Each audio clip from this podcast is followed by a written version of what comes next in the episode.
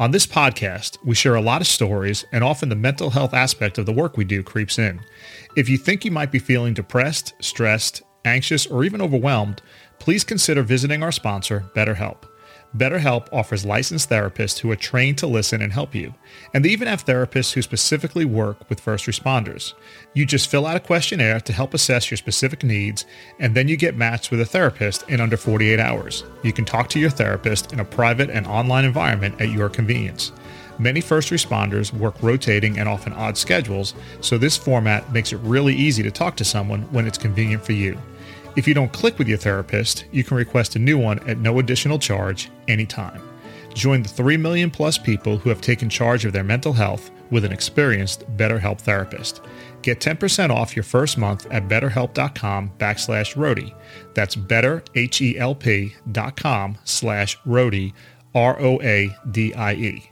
You can also find the link in the show notes.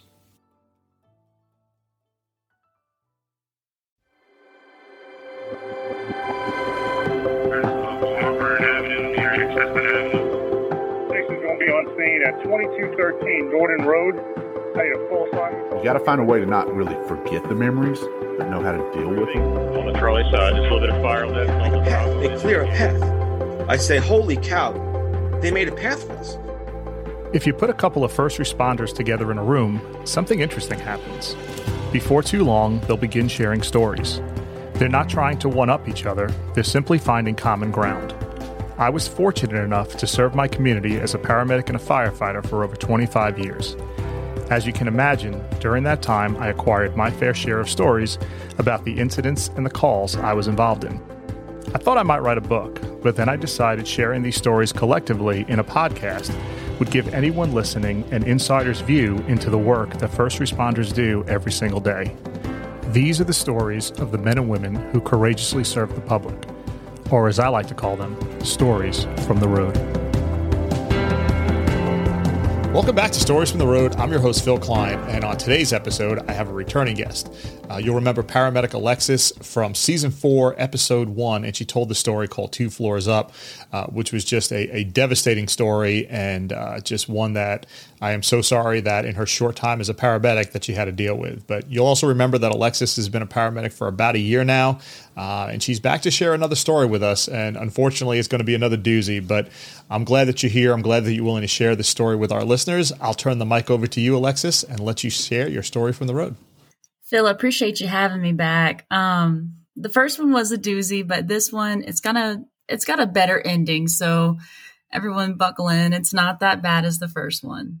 The call happened last year. Dude, it was around March or April. I can't remember the exact date, but around that time. Um, and this time in Louisiana, it's a really rainy season.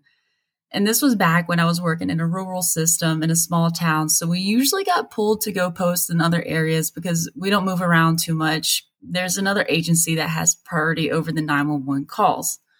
So around 2100, we got dispatched for a wreck with the car versus light pole and it coded out as an Alpha or Bravo, which it's not weird in that area. It's a 35 mile per hour speed limit at that stretch of the main road in this small town. And we were about eight minutes out, but we kind of just made our way over as we're both saying, you know, it's, we're not going to sweat this one. There's probably no trauma, no worries, which should have been the first red flag. So you guys are thinking this is uh you know not a very fast area. Cars probably aren't traveling at a high rate of speed. So getting an auto accident in this area really isn't going to involve a whole lot of trauma. You're probably not cutting anybody out of a car. Should be a pretty simple job. Exactly. Like maybe fender bender. And again, Alpha, Bravo, low level priority, probably nothing too crazy. Is that what Alpha Bravo means in your system? Yeah, the Alpha Bravos, they're low level. Charlie Delta, those are the ones you can really start sweating. Echo is they're deceased. But we started getting closer down the stretch of this main road, and all we could see were police lights like bouncing off the underpass. The volunteer fire department was even there, which was odd because they never respond to lower level calls. And there was a little bit of smoke, but we couldn't even see any cars involved in the actual wreck. But as we were, were driving up, we see that the light pole near the scene was bent. So as we see the bent light pole, my partner turned to me and he's like, Man, I got a bad feeling. I'm calling for a second unit. And we had one that was posted like 10 ish minutes out, which was very weird in our area because we're usually the ones posting. So we get on scene, we jump out, still can't see a single thing. We have no clue what's going on, but we're hearing what sounds like hydraulics. And it's like that crushing of metal, the popping of the car door, and it sounded like an extrication. And we actually found out later on that this call was rolled from another agency because they wouldn't have a unit there in time.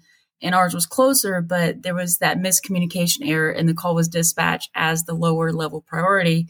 So by the time by the time we got there, the fire department had been extricating for a while. Tell me a little bit about the unit that you're on right now? Because if you're in Louisiana, if I remember correctly, you're still an EMT at this point, or had you gotten your medic certification yet? I was still an EMT at this time. It's me and we're stacked EMT basics and medics. So it's just the two of us. We have the unit that we had called for, and they're the ones that are posted kind of around the area. And again, it's very rural. Um, we just post around midpoints between busy stations pretty much. We're also in a ambulance, so not in a box in this kind of smaller transporting vehicle. So you weren't calling for ALS assistance because you had a medic with you. You were just calling for a second ambulance to have another set of hands, another crew to help you. Yeah, just because like even though it was Alpha Bravo level, seeing that bent light pole, seeing all the cars kind of triggered like that, hey, something really bad's going on. Got it. So we're heading over to the crowd of police cars, fire truck, some random bystanders who pulled over because they always do. And as we're walking it over to the sea of chaos, the volunteer fire department, like they burst through this crowd and we can't hear anything besides, hey, it's the medics, move over. And they've got this spine board and it's got a body on it. And dude, this body, it it was horrendous. Um this guy's he looked about mid 30s from what we could see so fairly young but he had blood pouring out of his head. His arms are just flopping off the sides of the spine board. He's got open fractures from just what we can see from the get-go.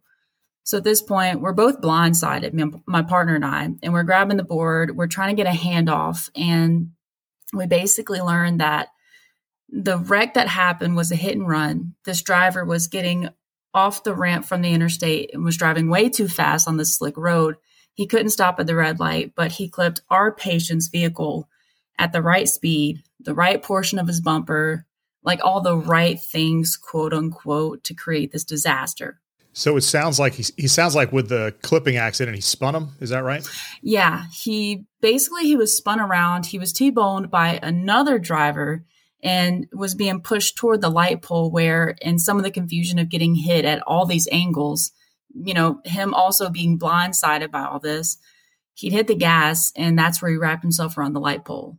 And like we didn't even realize there was another patient. So thank god we had called for that second unit for our patient and they're about seven minutes out from when we first called them but now we're calling for the third unit for this other patient and they're a solid 15-ish minutes out so we got our patient loaded into the ambulance. My partner's looking for a line. I'm working on controlling the bleeding, and the second unit got there. So that medic jumped in with my medic partner.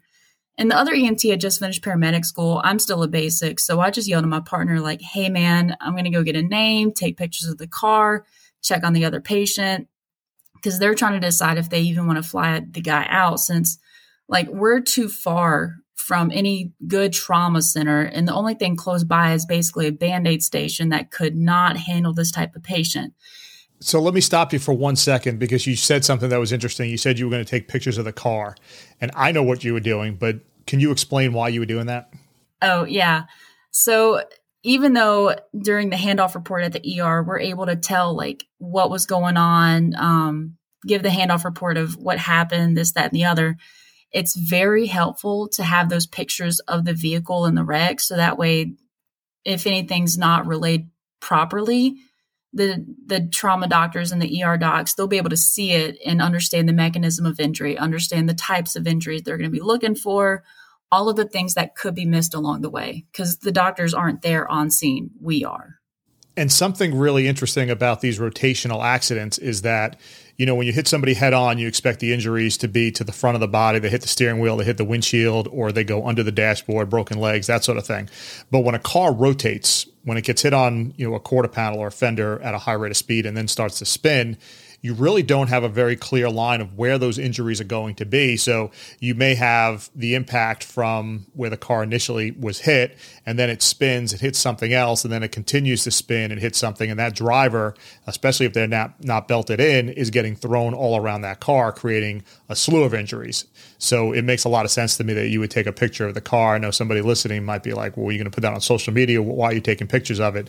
Uh, but it does make some make a lot of sense to take the pictures of the car so that the emergency room uh, physician and staff will know exactly what you saw at the scene, and it helps them determine where they should be looking for injuries. With this one, they probably should just be looking everywhere because of the type of injury that it is, but at least it shows the amount of damage to the car, and that translates sometimes to the amount of damage to the patient. Correct.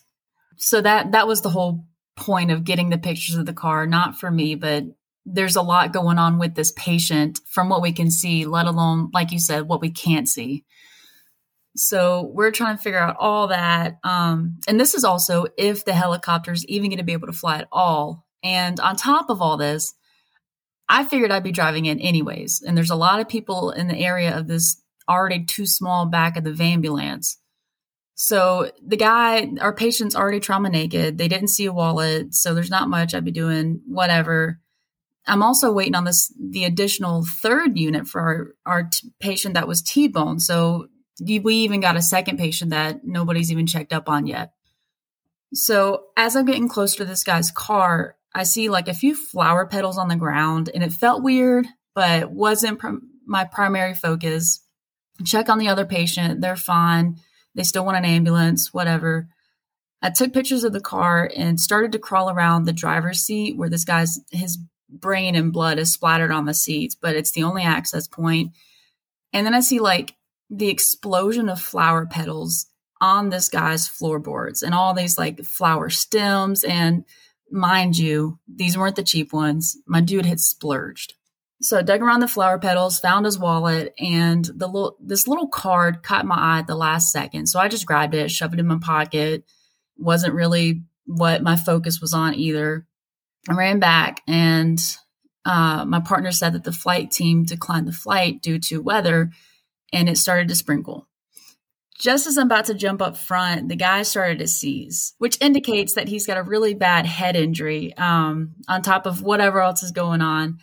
And in the meantime, that I'm waiting in these flower petals, uh, the team they established some lines. They had it out with the flight team. They're starting to try to wrap up his head, get everything set up, bag him so they can intubate. But he started to seize. So I jump in the back. I'm helping my partner draw things up. I'm helping him start giving him meds, you know, calming down the seizure because it's only going to make things worse. And I look down and it hit me for the first time like this guy's brain is spilling onto the stretcher. There's blood coming from his ears. His pupils are completely opposite in size. He's just he's he's not looking good. And I look at my partner and I've got that deer in the headlight stare as I'm realizing the severity and how serious everything is. And my partner just looks at me and he's like, Hey, we need to go. We need to go because I'm still standing there awestruck. So the second unit, the medic rode in with us, um, and we got about halfway to the hospital. And I hear one of the medics from the back say something about his blood pressure's dropping. And then I hear, Hey, why is it getting harder to bag? Did his tube move? What's the BP now? And then it's that typical, we just lost a pulse, start CPR and we are still 15 minutes out from the ER that we're headed to. So I'm already running code, lights and sirens, whatnot, but now I'm speeding as much as I can with the slick roads and it's pouring down rain. They're doing bilateral needle decompressions in the back, throwing the kitchen sink for this guy. And it's all while it's that unspoken feeling we all had that he's not going to make this. I mean, you we do everything we can. We don't get to decide a person's fate, but sometimes you you just know. So we got to the ER. They worked him for a little bit, but they pretty much immediately called it and it was understandable. He had injuries incompatible with life. He was already declined before we even got to the ER. surgery's not going to help him. It's not, he's just, he's at that point. So after we all got ice cream, we talked the call over, and that was it. Like, we, because we were there and we saw how bad it was before we even tried to help, we all, you just know. Um, so we got back to the station. I planned on calling it a night. I got in the bed. I was just about to fall asleep. And I felt that little card that I shoved in my pocket like stab me in the leg. And I pulled it out and I read the card and it said, I'm sorry I haven't been the man you need, but I'm going to work on being the better husband you deserve. And at the time, my husband and I were in the midst of a rough fight. And I don't, I don't even remember why we were fighting, but it was so much that when I left that morning for that shift, I didn't even tell him bye. And at this point, it's close to 1 a.m. So I just called him crying and he's confused. He doesn't know what's going on, but I just told him, Hey, I don't like you right now, but I got to tell you that I love you. And I found this man's obituary and I would randomly search the wife on social media just to, in a very far away way, check on her. Um, I we never met her. I didn't even come in contact with her, but you know, it's it's somebody. So I would pass by that area, search the wife on social media, and then after a few months that I'd still had this card, I went ahead and I messaged her and I told her I didn't know if it was ethical or not, but I sent her a picture of that card and she told me that for the past month since the wreck, not only could she not sleep at night, but she couldn't get past the feeling that all that they went through were all those feelings were unresolved. She had no clue where our patient had even driven to or that he'd even gotten the flowers at all. And she told me that she hadn't slept and all of this stuff. And the last words she said to him were, just leave and never come back. But after I'd reached out to her and told her about the flowers and the card, she basically felt like she hadn't killed him. So that call affected me on the personal level, but I just mailed her the card and kind of moved on. I never talked about it, never really felt a big attachment to it until a week later ish. Um, after I'd sent the card, I was talking to the medic that I'd worked with previously. We are cleaning out the back of an ambulance after a call, and I brought up the call to kind of address what I had found from the wife, um, talk it over with him. But he said, quote, yeah, man, it was a good call. The patient tried though. We did some cool stuff, but he probably would have been better off not even living. It had to be painful to have ramen noodle brains in the last moments of your life. As much as I love the dark humor and the terrible things we hear and say and our coping mechanism, if you will, this is the thing that got me. And I just, dude, I looked at him and I was like, hey, watch yourself. He had a name he had a wife. He was just trying to go home and apologize to his wife, and he never even got that decency. So, for me, this call, it's the fact that these patients, no matter how quote good the call is, all the cool things about our job, the tools, the tricks, all the things we get to do, at the end of the day, that patient still had a name. He still had a story. And we meet so many people in a single shift, and after a while, it does accumulate but we may be the only first responder someone sees, let alone the last person they see or the last voice they hear on this earth. These people are more than just another report, they have names, they have stories, they have lives, and each and every one of them, and the families we encounter, they deserve just as much compassion and respect. And whether it's a traumatic arrest or a psych call or some little meemaw gets lonely at three o'clock in the morning because she's been a widow for five years and she just needs somebody. These are people's lives in our hands, in our ambulances, and they're more than just a patient. Like, these are someone's people, they're someone's someone. That's it. If you enjoyed this podcast, please take a minute and give us a five star review on Apple Podcasts or whichever podcast platform you enjoy. Stories from the Road is a Brown Dogs Media Group production. This one man show is written, edited, and produced by Phil Klein. Show notes are written by Jennifer Rowick. If you have a story you would like to share, please contact us at storiesfromtheroadpodcast at gmail.com. To learn more about this show, please visit storiesfromtheroadpodcast.com. Thank you for listening.